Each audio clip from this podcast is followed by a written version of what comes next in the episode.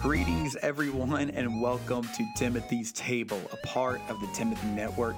This is our first edition of Timothy's Table, a place to talk and learn from the Timothys and Pauls of our generation. My name is Taylor Fairbanks, and honestly, this is a dream come true. Timothy's Table was a part of a vision that God gave me over two years ago that came into a crossroads with a vision given to evangelist AJ Holloway.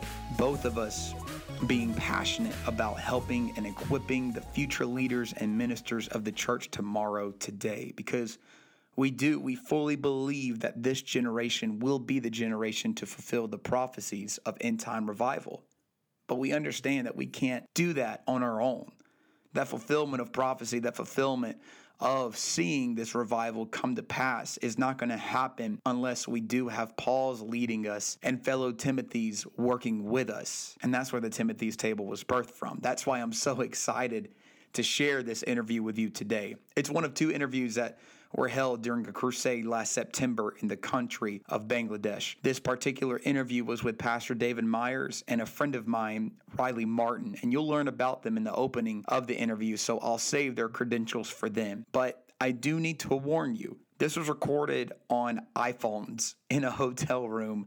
And at one point, the call to prayer interrupts the interview. But I do believe that the content of the interview outmatches the quality of sound as they discuss the call of God, its obstacles, and even to my surprise, finding out that Pastor Myers was as deeply entrenched in the ministry of the late and great missionary Benny DeMerchant. The stories that he tells about missionary DeMerchant are amazing within themselves and enough for this podcast episode to air. And so get your passport ready and join us as we head to the city of Khulna and we sit down for our very first time at Timothy's table.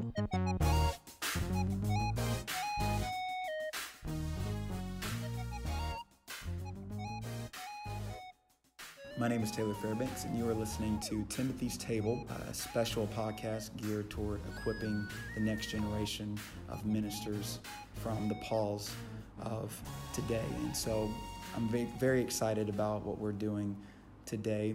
We've got our Paul uh, is David Myers. He is a pastor from Palm Bay, Florida, First Pentecostal Church, and he has been pastoring there for 20 years now. And he is also a president of a nonprofit organization called Hands for Healing, and you'll hear more about that in just a moment. And then our Timothy is a good friend of mine. Uh, he is a dynamic a young man of God, and uh, he is he's been a campus minister at Ball State University, and not only did they start a campus ministry, but it has evolved into a campus church, which I think is one of the coolest things on planet Earth. And so Riley is going to lead this conversation, and you might hear me jump in every now and then, but I'm have Riley who is actually doing an internship for Pastor Myers lead the conversation uh, as the Timothy to his Paul. And so Riley, take it away.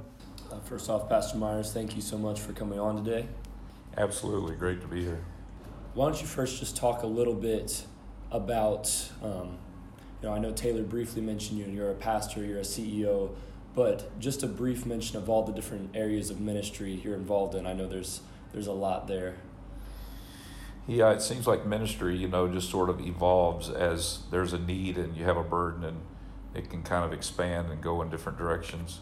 Uh, when I was you know, first uh, just starting out, 17 years old, and trying to figure out, you know, whether or not I wanted to go to Bible school or had a call in my life. Um, you know, I did what I guess most young men do. You fleece the Lord and you try to find out if, if indeed this is something God's calling you to, and it's not just your own wishes. And some uh, pretty amazing things happened, you know, early on in my life that that directed me toward uh, Bible school uh, which I thought, well, I'll go for one year and then I'll come back and uh, do something different. I either wanted to be a pilot or a lawyer. I just knew I didn't want to be a pastor or a preacher because my father was one. I wanted my own identity.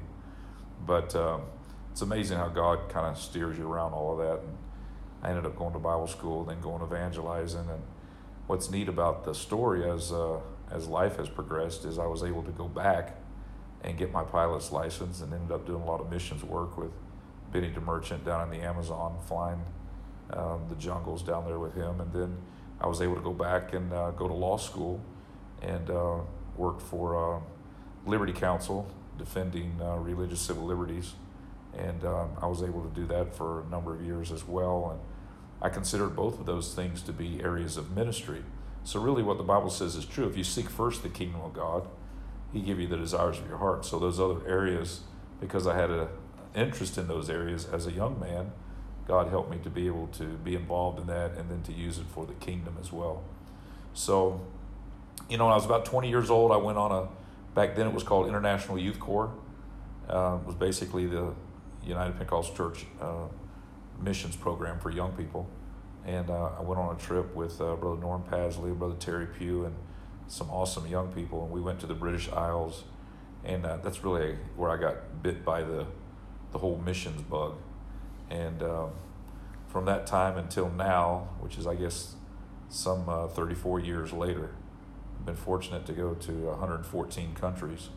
In fact, even as we're talking here today, we're sitting in a motel room in Bangladesh in the middle of a crusade, and, and we love it. And uh, I get a lot of fulfillment out of being involved in missions projects. And uh, I started uh, uh pastoring, uh, senior pastor, about 20 years ago uh, when my father had to retire with the triple heart bypass. And I had worked with him for about 10 years, and then I went into being senior pastor with him. and I've been uh, been blessed to see the church quadruple and just a lot of really great things that have happened over the years that clearly was just the goodness of God. Now I know we hear we hear a lot about how you know the first instance you're called. You said you you're called. You went to Bible school, all of those things, and then we hear the fast forward. I've been to 114 countries. I've flown planes all over the world. I've done all these amazing things, and you know I I as a young person think okay, I'm I'm here now where I, I know I'm called. I know that I want to do something like that. I want to do what you're doing. But can you speak a little bit to, you know, that that second step almost, the, the process past past the first calling and before the 114 countries, crusades all over the world, dynamic, quadrupling churches, all of this taking place? Yeah, it's it's a great question. And you know, what I think is, is a valuable principle uh, to sort of lay as a template over the top of that is I think that if you're always trying to find a way to make yourself more valuable to the kingdom of God, that as you equip yourself with more tools and make yourself available and valuable to the kingdom of God, then God opens doors. For instance, you know, I believe God chose Paul because Paul was uniquely qualified to reach the Gentiles. So he, re- he went out and recruited by force Paul and said, Hey, I need you. Well, Paul was very uh, gifted, he was very educated. Um, someone said today in our devotion here in, in Bangladesh, he had the equivalent of three PhDs. And though he was on the wrong track, God took his skills and talents and utilized them for the kingdom of God. So I think as as a young man, if you say, "What can I do to make myself more valuable to the kingdom of God?" And as we increase our own um, skills or uh, make ourselves more available to God through, um, you know, either education or experience or mentorship or all of these aspects that that adds value to the kingdom I think then God takes that and then opens doors to allow you to utilize those gifts. And if, if you do all of those things with the purpose of growing the kingdom, then I think we, we invite God into that process. And, and then, you know, the doors open. You know, when you're young, one of the biggest things you fight is it seems like things are not happening fast enough. Mm-hmm. You're just by nature more impatient when you're younger and so it always seems like things are not happening as quick as you want them to. And if you just if you just along the way say, okay, while I have time, I'm going to do this. I'm going to add this. I'm going to go to that school, or I'm going to you know I'm going to evangelize, or I'm going to work under uh, this ministry or this mission, or I'm going to travel and be. And you and you get into those areas of ministry where you're adding education, experience, uh, opportunity, then I think what happens is all of those things have an accumulative effect that then you look back and you think, wow, God was in that. He was in that in the middle of that process all along. Right. You know, and uh, I, I think that's just another example. You know, uh, in my own life, I think of another example. When I was in high school, I was in drama. And uh, one of the things I thought about, I had a drama teacher that said, Oh, you need to go to New York and be involved in plays and all that. And of course, I knew that was never going to fly with, with my family. But what happened was, I went to Bible school, we did dramas. And then when I went back and started working with my dad, we started developing a, a Easter Messiah drama and we, Christmas productions and all. So it's like you take whatever opportunities you've had and you say, How can I use this to benefit the kingdom? And then God, just like He did the little boy's lunch, you know, He just takes it and multiplies it and, and expands it to, to feed the masses. Um, you spoke three three important things that I, I really feel are essential to me learning for the kingdom education, experience, and mentorship. You, you talked about education or you went to Bible school. Um, experience, I have a question there. How can I, you know, experience more, open those doors of experience without forcing a door open myself? How, how can I, you know, how maybe a, an example from your life, but where can I find that experience in that area? I, yeah, I, I think that's uh, that's good. One of the things that I believe you can do is take advantage of programs that are offered through um, the organization. I think you can also take advantage of a network of friends that we, we all have a certain you know circle of influence, and you know take advantage of that. I believe one of the most important aspects of ministry is service. If you're willing to serve in whatever capacity, work as a camp a counselor at a camp, um, serve as an armor bearer, uh, be involved in a conference. If, if a person is willing to serve, a lot of times we think of that in our culture as being demeaning or, you know, that's not what we want to aspire to. But that is really where God picks his leaders from. He picks his leaders from those that are willing to serve. I remember old brother George L. Glass Sr., who's been dead now for a number of years. In fact, he was old when I was young. So this is how far back I'm reaching.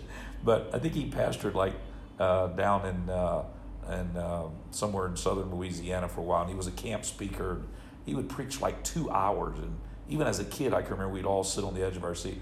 But I remember him telling a story, and I was just a kid, where he was a he was a young person that, that God had saved as a teenager, and he lived not far from the church, and he was so sold out. He went to the church, and they were in revival, but the assistant pastor was not there to open the door. There were visitors that were there wanting to go into the church. And he said there was no way for them to get in. He said he was just a teenager. He was only like 15 years old. He didn't have a key, but he was so fearful these visitors were going to leave. He took off and ran six miles to the assistant pastor's house to get the key. This was long before cell phones, and ran back and opened the door to the church to make sure those people get in. He said years later, when he was thanking God and saying, God, well, I don't know why you use me to preach camps and conferences and all this stuff, you know, that you have me do. I'm not worthy. I'm just a, a you know, barefooted kid from southern Louisiana. And he said the Lord spoke to his heart and said, I saw you as a 15 year old boy. You were concerned about my house and about people being saved. And you ran six miles one way to get that key. And I decided then I will choose you for my kingdom. That's the thing God does. He marks things that we do when we're young and says, that's one that I'm going to use. Wow, wow. So good. Now, on mentorship, I know, I know for me, mentorship has been one of those key, key areas that has developed me into what I've been able to do. I wouldn't, I wouldn't be able to have any of the opportunities that I now have if it weren't for you know mentors that God's placed in my life. Sure. And you're you're one of them standing before me. Um, can you speak to you know maybe the process of mentorship, how to how to find a mentor, you know, maybe some of the mentors in your life, anything that you can add on there. Absolutely. Well, first of all, I want to say that I don't think that you can overestimate the importance of it. I, I believe that us having the right mentors, I mean, it's biblical and it's so valuable in ministry, especially. Ministry is, is very unique because ministry has a lot of intangibles in it you know, if you want to be a, a, lawyer, you go to law school, you get a degree, you take the bar exam. If you want to be a doctor, you go to medical school. There's so many professions that have a clearly laid path that you can just pursue with your own, you know, discipline and education, and so forth. Ministry has a lot of intangibles to it, and you do all you can. Then God's got to do the rest. And how do you work in that process? And it's not you being too pushy. Question you alluded to earlier, and God being involved. So the, the importance of a mentor in ministry, I believe, is more valuable than probably any other profession. I do believe that you have to have mentors, and, and you can pick some of those mentors. You can say, okay, I aspire to be used in the gifts. So, what can I do to, to, to be around people that, that have the gift of faith or people that are involved in crusades and so forth? And you can put yourself in that environment, and, and, and you learn a lot just by being in their company. And then I think there's an important aspect to this. I believe that it's important for all of us to have somebody in our life that we give an account to that we didn't choose. Because as long as we're choosing the people that we're giving an account to, and I know this is probably a not exactly mentorship, it's kind of a close cousin to it, but it's important to have authority figures in our life that we um, did not choose, and we give an account to that individual uh, or individuals. Because when you have that accountability, that's when I think God opens the door for us to have the exposure to other mentors and other aspects of ministry. You know, for me personally, uh, of course, my father, uh, you know, was always a, uh, a mentor and uh, a biblical example to me um, growing up. And even now, he's 83, and I, I still look to him for guidance and advice. And I mean, I know I'm not going to have him forever, but I've been blessed. And I know not everybody has that opportunity. But I think, you know, for me, I had people in my life um, when I was young. I was involved in youth ministry. Brother Jerry Jones was youth president, and I did a few camps with him, and we connected. And I've always sort of looked to him as also a, a mentor. I always loved his preaching, and and he helped me to, I think, maybe develop more um, of an interest in, um, you know, the uh, excellence of pulpit ministry. Uh, which he's known for. And and then you know I was exposed to uh, faith preachers. You know when I was young, that really I think caused me to want to develop that area of being used in the gifts and and evangelizing in that. And I, you know, it's an amazing thing, but you become sort of what you associate with. And I I would just say this to to maybe some uh, young ministers that are listening. You know, be be around the people that you want to be 10 years from now. You know if, if you aspire to be somewhere 10 years from now someone said we can tell what you're going to be 10 years from now based upon your three closest friends. You know think about that in terms of who you want to associate with. And then if you just serve and make yourself available those mentors will have a big impact in your life you mentioned the you know the gift of faith the, the gifts of the spirit I think that's one of the kind of apprehensions my generation has just a, a little bit because we don't understand a lot of it and because we're scared to kind of step out there, um, which I, I'm sure the same kind of happened with you when you were younger too. Was, was there an exact moment where you were like, I, I now have the gift of faith. I know that you've, you know, you've spoke the word of faith in, in nations all over the world. Was there a moment where that took place or was it a process over time? Do you mind speaking to that? Yeah, that's um, I think important to know because yeah, I think there is a place. There's there's there's very seminal moments that you can point to. I think in ministry, the first time you really felt anointed, you know, as a minister, and for me, it was when I was in Bible school and we were we were doing a drama on Noah, and I was Noah, and I was preaching, and all my classmates were playing the crowd and mocking me and all that, and in the process of playing that part, I got anointed. We ended up having like a three hour prayer meeting on a Saturday night at, uh, at Bible school. So that was a moment I could point to and say, you know, that's where I really felt like I was anointed and that, that God was going to use me in ministry. If I fast forwarded, you know, probably four or five years after that, it was whenever I was evangelizing and I was being, uh, I was seeking for God to, to give me guidance and direction on this. And I was on a long uh, fast and, and prayer, and I was in a uh, seminar they used to do seminars for evangelists. I was down in Houston, Texas at a Doubletree Hotel. And I was praying about this and I was on a fast. And God spoke to me and said, If you believe, you shall receive.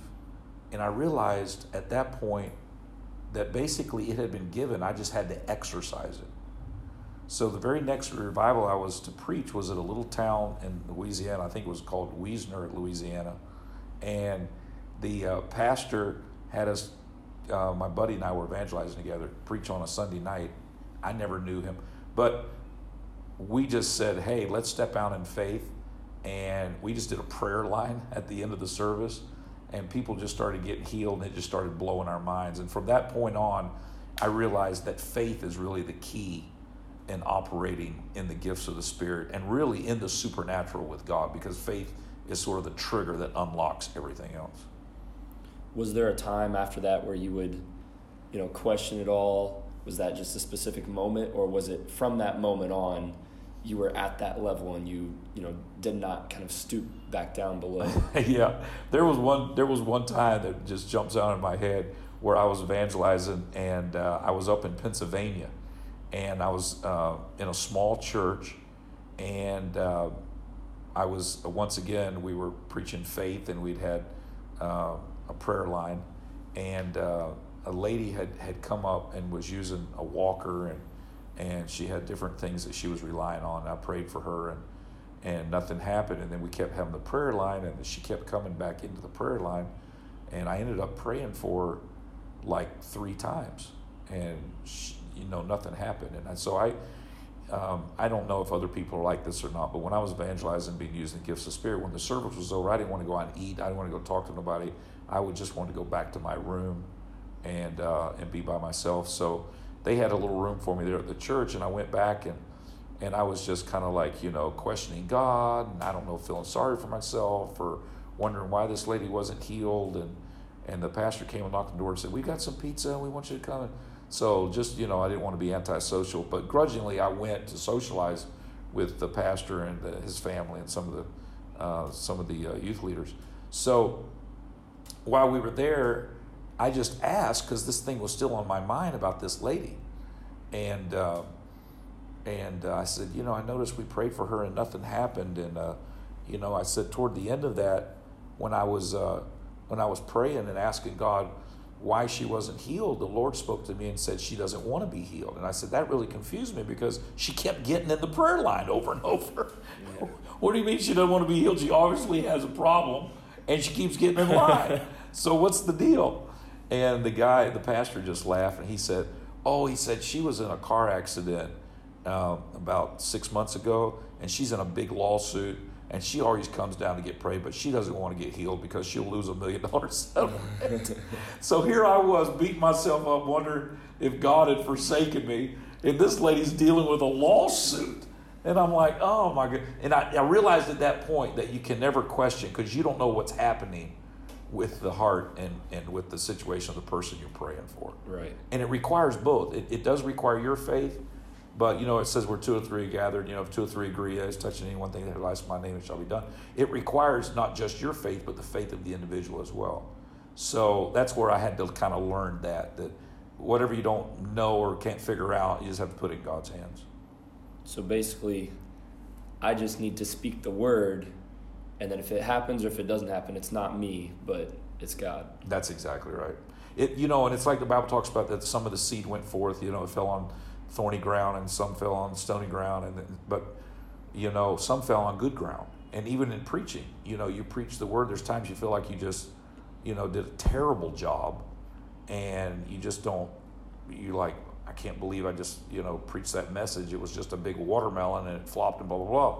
And somebody will come up afterwards and say you know, I was going through this or that, and boy, that word, you know, da da da, and God really used you, and I'm, you know, now I'm going to do this and that. But I mean, I had that happen to me when I was just a young preacher. My very first revival, I thought, man, I'm just not ever going to preach again. And a kid came up afterwards and said he was going to, he was contemplating suicide, but he felt God changed his direction and called him to ministry that night and so forth. And here I had thought, you know, this is just a horrible effort on my part and that's where you really do learn that you just do what God's told you to do, and you and you leave the rest to Him. Do you mind speaking first um, to our to our generation? Um, I know you've you've dealt with young people. You've dealt with you know being a pastor, you know leading the nonprofit all over the world, different people. What what is the greatest weakness or the greatest thing that our generation can improve on? And then I'll have you speak to the greatest strength of our generation as well. I think every generation has its its own challenges, and obviously your generation is facing things that you know I didn't have um, as a as a struggle simply because we didn't have the availability of it, like you know texting and cell phones and, and all the internet and all that that goes on. Um, you know, I told my kids, you know, when I was growing up, we didn't have the internet. And my my nine year old daughter says, Dad, did they have automobiles when you were a kid? I'm like, I'm not 100 years old, you know? So, yeah, there are some things that your generation's going to face that, um, and is facing, that may be more uh, specific because you've simply got more options. You guys have a lot more things available to you at a much younger age. And it's sometimes difficult to know how to discipline all of those things. You got social media that you got to deal with that, that wasn't an issue, you know, when I was a teenager. And, you, you know, you got cell phones, you have all of this access to all of this uh, information and connection. And I think probably the biggest thing that is a challenge for your generation is um, it's a big word. I don't mean it to sound like, you know, I'm educated or anything, but narcissism, I just can't think of a word to replace it. It's just a kind of a self centered, you know, it's kind of the selfie generation. And there's a there's a sense with each generation because all of us want our kids to have it better off than we did. And they're, you know, my dad's generation was very self sacrificing. My generation was not as much. The next generation's even less because there's more and more things that are being handed to. I was I was on a tour one time and uh, China with uh, my wife, and the guide was telling us about dynasties in China. And he said every third dynasty would be conquered because he said the first dynasty family sacrificed, went to war, they weren't afraid to battle, they gained power. The second dynasty family, they enjoyed the success of their forefathers. By the third generation, they became very susceptible to being overrun again because that sacrifice dissipated with each generation. So here we are now, many of us second, third, fourth generation Pentecost. Are we willing to, to sacrifice? Are we willing to make the commitment? That's one thing I learned in hanging around Brother Benny DeMerchant, some of these old missionaries, is that there is no revival without sacrifice. And the challenge for your generation is going to be are we willing to pay the price? Are we willing to sacrifice? Because you do not get revelation and you don't get revival without sacrifice. They're, they're part and parcel to each other. So that's the challenge with all the technology and all the stuff going around. Are we willing to sort of insulate and isolate ourselves enough that we can stay focused on making the necessary sacrifices to be able to hear from God and to sort of cut out all that background noise? That's not to say, you know, you got to go cold turkey from all of it. I know that's part of our culture. But are we willing to discipline ourselves enough so that that doesn't override our thought process, our thinking on a daily basis?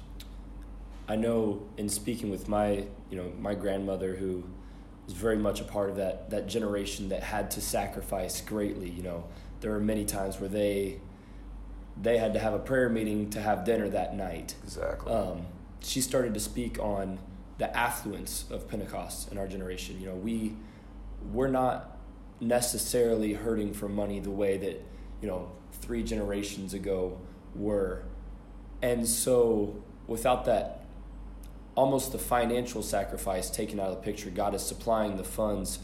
What is the greatest way that that my generation can sacrifice? I believe the key is to keep a spirit of thankfulness. You know, when you look in uh, Romans chapter 1 at that whole list of things that happened whenever people got off track and, and they became, you know, lovers of themselves, and there's a whole, in Romans 1, there's a whole litany of things that even ends up dealing with perversion and all that. When you go back and you look at the beginning of that list, it starts out with they refuse to be thankful. Everything flows from having a spirit of appreciation. And I've said this often and I believe it. The biggest challenge that Joseph had was not the pit that his brothers threw him in or the prison that he was put in through false accusations, but his biggest challenge was the palace.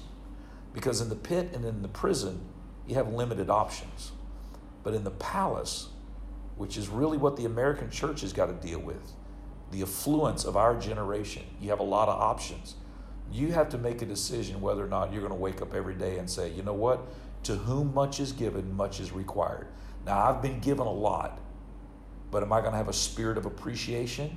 And am I going to say, I've been given a lot, but now there's a requirement, there's a responsibility that goes with that blessing. If we wake up every day and recognize I've been blessed, but there's a responsibility that goes with it, and I'm going to wake up every day and give God thanks for all of His blessings in my life, I think that guards our spirit and our heart so that it doesn't overwhelm us to the point that we're non productive in the kingdom of God. Amen. That's so good. To whom much is given, much is required, and our generation must be thankful. Uh, can you talk a little bit to the strength of, of my generation? What what we can do to grow on the on the foundation and, and become even stronger in this day to to reach that global harvest, that global revival? I think that's a great question, and there is a lot of strengths that's involved in your generation because you have more opportunity. Um, you're in a you're in a time where everything is available. You've got the ability to reach the world. Um, you know, the other side of technology is that it can be used for the kingdom of God. You have, you know, what they say is true. You're not a digital um, immigrants like my generation is. You're digital natives. You you, you grow up just use my my daughter's third word was iPad. Mama, dad, dad, iPad. You know, I mean, she grew up. There, there's just a great ability, availability, and opportunity for your uh, generation. And I think uh, the strength of your generation is that if they utilize that passion and channel it and all the opportunities, uh, I think there's a greater focus on education which is making it uh, easier for us to connect with the world around us. You know, right now we're hearing the sound of a, of a cry that they're giving out right now in Bangladesh uh, from, from the Muslim faith, calling people uh, into the streets to, to, uh, to pray. That's going to be the world around you. It's going to be different religions, it's going to be different belief mechanisms. And yet, there is a tremendous respect for this generation to say, we're going to give all of our heart and all of our focus on reaching the world. The greatest thing that is a passion of our Lord and Savior is souls. And so, if I have a passion for souls like He does, I align myself with a God who will bless and multiply those efforts. And I think your generation has a hold of that like never before. And I think we see that with our North American Youth Congress with Bible quizzing, with young people that are involved in missions projects. It's all happening around us. And I, I have great confidence in your generation, and I'm excited to hopefully be a part of passing the baton on to you. Amen. Amen. I want to thank you so much for for being that Paul in my life. And if and if Taylor is okay with it, as we're as we're hearing hearing the call to prayer yeah. by the Muslim faith, um, I wonder if it'd be okay if you, as a Paul to, to me, the Timothy, would pray over me. Absolutely. And and be that Paul in my life and, and pray over those things in my life, if that would be all right. Yeah, absolutely. Absolutely. Let's just pray together right now. Lord, I thank you for Riley. I thank you for Taylor. I thank you, Lord, for these young men that you have just put the mantle upon them. We know, Lord, from the Word of God that it was your servant Elisha that did not seek the mantle. He sought a double portion, more of you. The mantle came as a byproduct of their desire for more of you. I pray, God, that there would be a desire in this generation. Three things I want to do before we before we wrap this this edition up. Um, first, um, actually, we'll, we'll, just do two things. Um, first, Benny DeMerchant. Okay, people that might be listening to this uh, might not know because he just recently passed away Right. of just the legacy, the the amazing ministry that God gave Benny DeMerchant, um, and to help keep that legacy alive, to keep that that mantle going on. Um, I, I, would you mind just giving giving everybody that's listening right now a small synopsis of Benny Merchant, as well as maybe a, like a story that comes to your mind? Because I hear that I never got to meet him. Right. I've only read about him, watched sermons. Uh, uh, I've admired from afar, but I hear he was quite a character. Oh, Uh, he was amazing. He was a, just a giant, a giant of a man. I, I first got involved um, probably about 12 years ago where he, uh, he needed my help in a legal situation that they were facing in Brazil. And um, so I had, I had never met him before. I had, I'd grown up hearing about him. And um, we, we flew down there and three times in a thunderstorm the plane tried to land and couldn't land and kept going around and around and i thought well i'll, I'll end up dying down here and uh, finally landed and i go to the luggage area to pick up my bags and there's this guy with a straw hat and uh, his clothes look like he slept in them and he's got suspenders on that are also a tape measure where you can measure how big of a fish he caught and uh, i said are you brother demerchant and he said yeah and I said, man, we had to go around three times and I thought we were going to die. And he goes, yeah, that instrument landing system, that never works when there's a storm. And, you know, and I was like, you know, I was still like shaking. He, was, he was like, oh, it's no big deal. Little did I know that was just the beginning. And uh, he went and dropped me off at the Amazon. I had flown for 30 hours, but he said, my plane, you know, it's kind of in a drought right now. And where I got my plane parked, you know, it's in a little pond. We won't be able to get up with the weight. So you stay over here by the Amazon. I'll come over here and pick you up. And those guys over there whittling around on that canoe, they'll drag you out there in your bags and uh, we'll go off and we'll go fishing. so I said, okay. So I'm like looking for some shade. I'm in the Amazon. I've been flying all day and night. So I'm sitting on there going, what in the world have I gotten into? and uh, about an hour and a half later, I hear the buzz of this little plane. It comes over and he picks me up and we fly out. He goes, you, he said, you fly? And I said, well, I have my pilot's license, but I've never flown, you know, floats. His, his two little planes had floats because he'd take off and land on the Amazon. He said, well, you'll get used to it, you know. And so we get in there and I, I start reading, reading these instruments and none of them are working. And I'm like, what about, you know, this gauge, the vertical speed indicator? And he's like, oh, that don't work. And he'd take a sticky note and he would put it over the front of it. So after about six gauges not working, there's all sticky notes all over the dashboard. And I'm like, how are we going to fly? He's like, oh, you just learn how to fly by the seat of your pants. Well, I had not been trained to fly by the seat of my pants. Right, But that was the way he flew. And then we landed out in the jungle and I said, well, we better get back. You know, it's going to get dark. He's like, no, we sleep out here. And I'm like, out where? He rolls out a hammock. He says, we just sleep out here in the, in the jungle. And I'm like, in a hammock? He's like, yeah, we'll fish in the morning, you know. So I'm laying there, and there's like 50 bats flying over my head. I'm out in the jungle with him, awesome. and I'm like, this is crazy. And I roll over on my stomach, and I fall asleep because I've just been flying day and night, you know. And the next morning we're fishing. Sure enough, we're catch- catching all these peacock bass. He's this great fly fisherman, and uh, he. Uh, I said, man, I think my elbows, something's wrong with my elbow. My left elbow was swelling up, you know, and I was thinking, well, maybe it's just the heat and we're catching all these fish. And Yeah. he goes, let me see that. And he looks at it and he goes, you got bit by a vampire bat last night. I'm like, you're, bad. you're kidding me. He said, no, they'll sit right there on your, and they'll decoagulate that saliva they got. It can decoagulate your blood and they'll suck it out you. You'll never even know it. They're like a little surgeon. I'm like, dear God, they got rabies. We got to get to a hospital. He's like, no, you'll be fine, you know.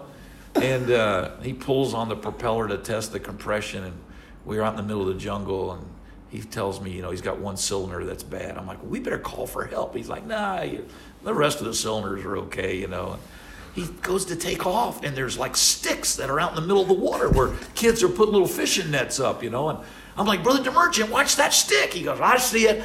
And he hits it, and the stick flies. And I'm like, wait, we can stop. We got to look at the propeller. He's like, no, we'll be okay. And we just clear these trees, and I'm just like praying. And he says, fly us back to Amazon and fly us back to Manaus, where he was from, you know. And He says, uh, I'll just be over here sleeping. I'll be like a big gator. I can spring to life if you need me.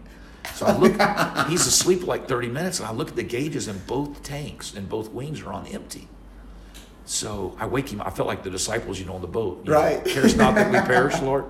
I'm like, brother DeMerchant, brother DeMerchant. Both tanks are. He takes the, the the, the yoke on the right side and he, he sloshes the, the fuel around and makes the plane go back and forth and says, "No, see the gauges are moving. We still got a little fuel."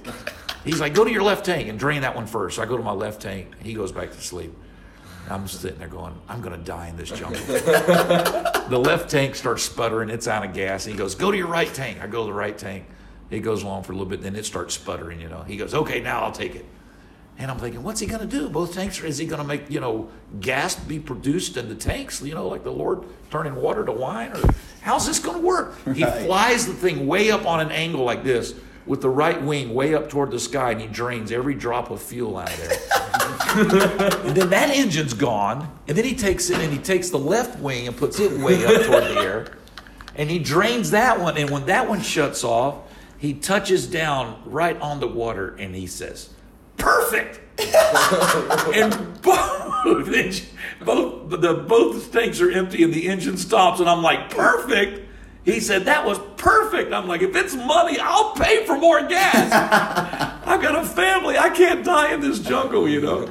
And he said, I said, How are we going to get up to where we're supposed to go? He said, There's two paddles back there. You get on the left pontoon, I'll get on the right. We're paddling, you know. And I said, Brother DeMerchant, you're cutting it too close. He goes, Well, son, you know, sometimes uh, fuel takes a lot of weight in the little places we fly in and out of. We we just don't have the weight, you know, to be able to take off. And so I've got to plan my fuel just right. I don't have the luxury of extra fuel. Oh my goodness. So we go back to his house. I'm sorry, this is such a long story. This is awesome. We, we go back to his house and he says, David, if you can't sleep, here's a and he hands me a bunch of manuscripts. They're old yellow typed pages, like on an old royal typewriter. And he said, You may want to read this. So I start reading it. I stay up all night and read, and it's all about everything that's happened in that Amazon with him as a missionary over the past 42 no years. And the next morning, I've only had like an hour's sleep, you know. I said, Brother Merchant, I read all of that. He said, Really? I said, We're going to turn this into a book. He starts bringing out all these boxes of photo albums. And he starts showing me articles where he was in Sports Illustrated and Field and Stream. And I mean, all of this stuff. I'm like, this guy's a legend. I said, My sons need to know about this. Well, that book became Full Throttle, which was the UPC's best selling book. What? It's all about his story, his life. I didn't know that. Oh yeah. I, I I promise I did not ask that question like knowing that that was Yeah. that is amazing. That's where it all came from. Wow. And then over the course of the next 10 years, we flew together all up and down that jungle. My son, my wife, I mean, we all went down there, you know, once or twice a year. My, my youngest son got the, uh, I got twin boys, but the one who was, is one minute younger than his twin, he got the Holy Ghost in Brazil while we were down there. We would go down and build churches uh, with groups of men from our church. But here's the thing, and I'll close with this because I think this is what I really learned being around Benny DeMerchant he literally did walk by faith.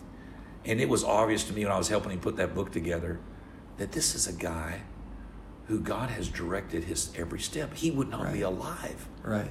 if there was not a God guiding him and directing him, you know. And uh, incredible stories about when he had one accident where he lost a couple of passengers and uh, the enemy came to him and said, "You need to go home. You know, you're, you're, you, these people belong to me, and you need to go back to Canada and all that." And he'd cry himself to sleep every night. And he said, at the end of, at the end of two weeks, an angel stood in front of his bed and said, "I come from Jehovah, God, and He has sent me to give you a message, and that is that you're where you need to be, and there's going to be great revival. Wow! Don't worry about the ones that were lost; they're with me, and they're safe." And he said, from that point on, we just started having revival, revival, and they ended up building over 2,000 churches, over 250,000 people Man, in that Amazon incredible. because of one guy that just kept himself in God's hands. And he walked by faith. Every day was just walking by faith. When when he, he the reason he handed me all those yellow manuscripts is because when his son, his 15 year old son, was battling cancer, his only son, he was battling cancer. He started typing about everything that had happened in the Amazon, and his son died of bone cancer at 15 years old, and Oh, he stopped my writing that book. And we were able to get that book back resurrected, and of course, the impact of his life on so many countless thousands of people is amazing. But just a few months before he passed, we were down there in the Amazon with him. I brought some men down there. We were putting a new church on the Bible school in the Central Church, putting a new roof on the on the Central Church and the Bible school down there. And I was riding with him and his wife, Sister uh, Teresa DeMerchant. And she said, Benny, did you tell David about that angel you saw? He said, No, I didn't tell him about no angel. She said, No, come on, tell him about the angel. He said, He don't want to hear about no angel. I said, No, Brother Benny, tell me about the angel. he said, Well, you know that Indian village we used to fly up to up there at the base of the waterfall and we brought food up there. I said, Yeah, yeah, I remember. He said, Well, I was flying up there and he said, You know, it's about four hour flight. And he said, I think it was just the humidity in the air and the hum of the engine. But he said, I ended up falling asleep. And he said, I woke up and I looked to my right, and there was a guy sitting there, and he had four stripes on his sleeve. And he said, I knew that meant he was a captain. And he said, I turned and looked at it again, and he was gone. And he said, I turned and looked at my instruments, and he said, I could tell I had the same altimeter, I had the same altitude, I had the same direction. And he said, but I could tell from my Hobbs meter I'd been asleep about 45 minutes. Wow. And he said, I realized that God had sent me an angel. And he said, I was just thanking the Lord. He said, Lord, I thank you for not only sending me an angel, but sending me a captain. And he said, The Lord spoke to me and said, He's been flying with you for 50 years. You Oh. just saw him for the first time. Jesus name. I got chills, man. Oh my Good goodness. Lord. That's what being around people like that, that's where I learned these men walked by faith. Right, Every day was just a faith journey. right. They walked by faith, and God was faithful to them. Jesus name. their whole life. He never wanted to have to leave Brazil because that was home to him, and he never wanted to. He never wanted to um, lose his pilot's license. And right up to the very end, he was in Brazil, and he had his pilot's license. So he went to be with the Lord on his own terms. Wow. That is, I man, I did not know what I was walking into with that question. Dude, I'm like, I'm blown away. And that's just the tip of the iceberg. I mean, know. it's just so much. I would really encourage your listeners to, to get the book Full Throttle Full Throttle, because yeah. it'll change your life. I I, haven't read it I had my boys read it when they were really young. You know, we read. I think I read it to them when they were like 12 years old. I don't have a copy, but I've heard, I've heard like different, uh, different parts of it, and I'm like you, Riley. I, I, I'm reading it the day I get back. yeah, from- I- man, It'll I- change your life. like I wow that is so incredible that is unbelievable so uh, missionary to to the Amazon man what a life um, and we go there.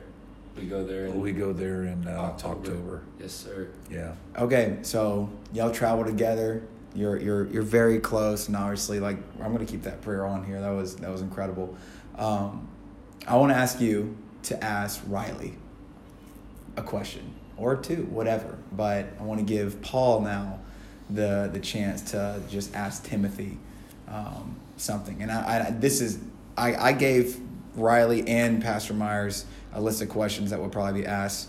So this is very much unscripted. Um, I don't mean to put Pastor Myers on the No, spot. I- and if I you don't feel this. comfortable doing no, this, I, I love this. but just in the middle of this, I I was prompted. I was like, man, it'd be so cool for Paul to to inquire from from Timothy something to to help uh, anybody that's listening as well. Absolutely.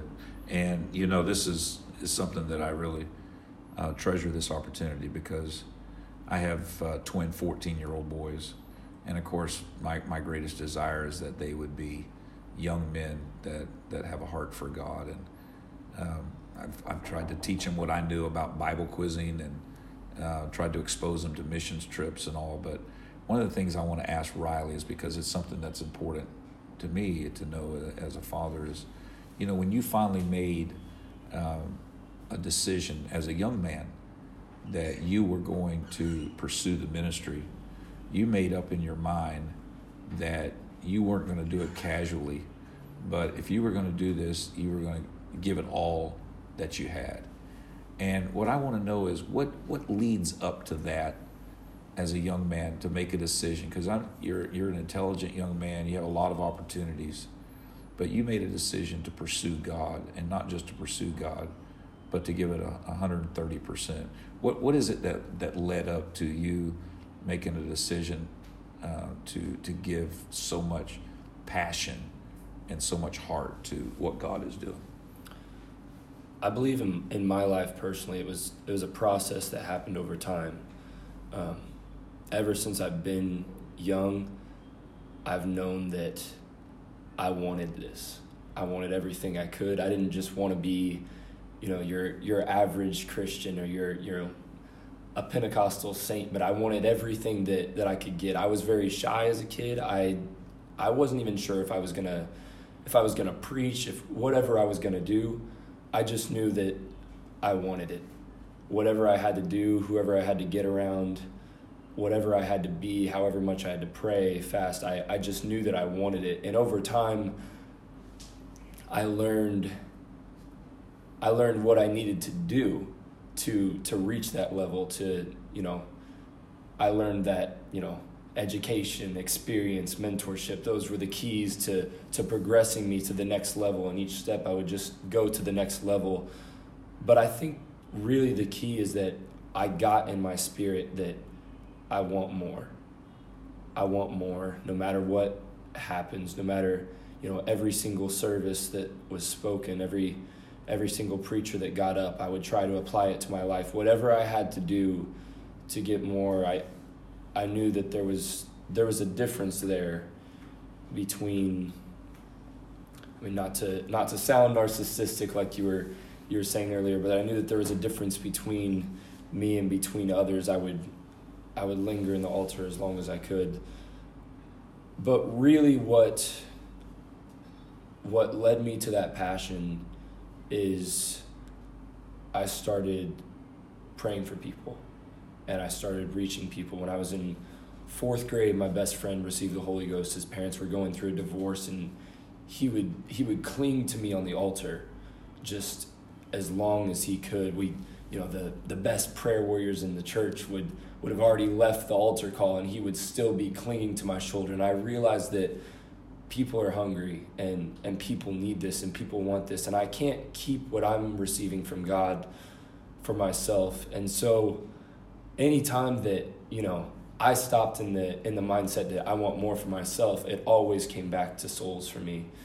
And when I really got that in my heart, it didn't matter if I was shy, it didn't matter if I didn't want to go somewhere, it didn't matter if I didn't want to study, if I didn't want a mentor, if I didn't want experience, whatever I had to do to reach hungry people, I started to pray, you know, God, whatever whatever I've got to do, whatever I can do, just let me reach souls. Just let me reach souls. And that's that's really what what led me to, to where we are now, you know, in Bangladesh preaching to we had 7,000 last night in attendance. That's what led me to that point to where there's so many people in this world that are hurting and that are hungry and and I knew that I couldn't keep that for myself I couldn't keep what I had for myself. I had to I had to do it because it was all about souls.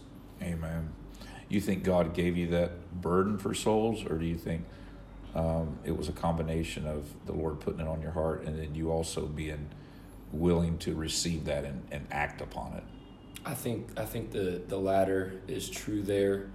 Um, I definitely think that you know God God gave me a burden. My parents tell me you know even as a kid you know, I would I'd always be looking to to help people, and I'd always have that you know meek spirit as a kid. But what propelled me to actually doing something, you know, I always had a had a heart for people, but what propelled me to actually doing something is is getting in a prayer room and when I started to pray that's when God started to speak and things started to happen where, you know, I remember instances where, where God would say, go talk to that person and go invite them to church tonight. And I was a shy kid, and that person would be a, a cheerleader in our school. And I didn't, that was not Riley. That was not me. and I'd have to go and do it because I had already told God, I'll, I'll do whatever to reach souls. And then, you know, she ended up coming that night, and I was, I was shocked. I was surprised, you know what what God said actually worked. That was a, a moment for me where I, I really realized and received the Holy Ghost that night. Three girls from my school received the Holy Ghost that night and came up to me and, and said, You don't understand. I, I started to explain, you know, yeah, that's the joy of God. You know, He's down in in your life. But then she spoke to me and said, No, you don't understand. I was set to commit suicide. Wow. Three days from now. And Wow. when that happened, I realized I realized almost the voice of God in my life that I knew that I had a hunger for souls and that I knew that I wanted to reach souls. But I feel that there's a difference between having that hunger and acting on that hunger, you know, doing something with it.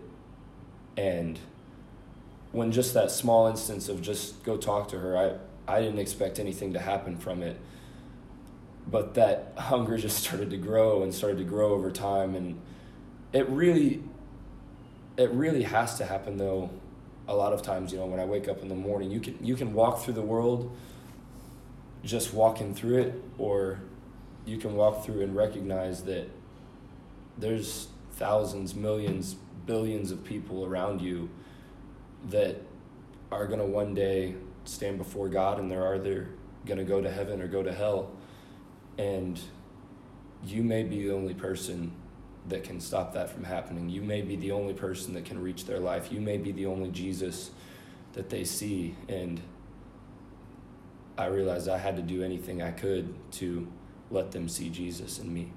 Amen. Well, can I ask one more question? Absolutely. Your Uh, what would be your advice then to someone like me who's raising teenage sons? I think that, you know, just being being an example like you are is great is you know it it has to be done it must be done for your sons to see that but really providing them the opportunity to experience the supernatural um, it was evangelist josh herring which which you know well see for me i didn't i didn't know much outside of I have a hunger for souls. But when he would come, when men like him would come, men of great faith that would come in, when when I would see their passion, their power, and then God backing it up with the results that took place, when I would see that happen, if I feel like, you know, with your sons, with people in the world, if you have that hunger in you, and then you see what can be done with that, that that's the catalyst. That's what propels them. And then from that point on you know it's up to the the individual but when you get around men like that when you're when you're placed in contact with men of great faith like we've talked many times on on this podcast it propels your faith to the next level and you it almost forces you to make a decision because you see that they got there by sacrifice and it forces you to make the decision of will I be great or won't I? And once you make that decision, there's there's no stopping the process. That's right. That's excellent.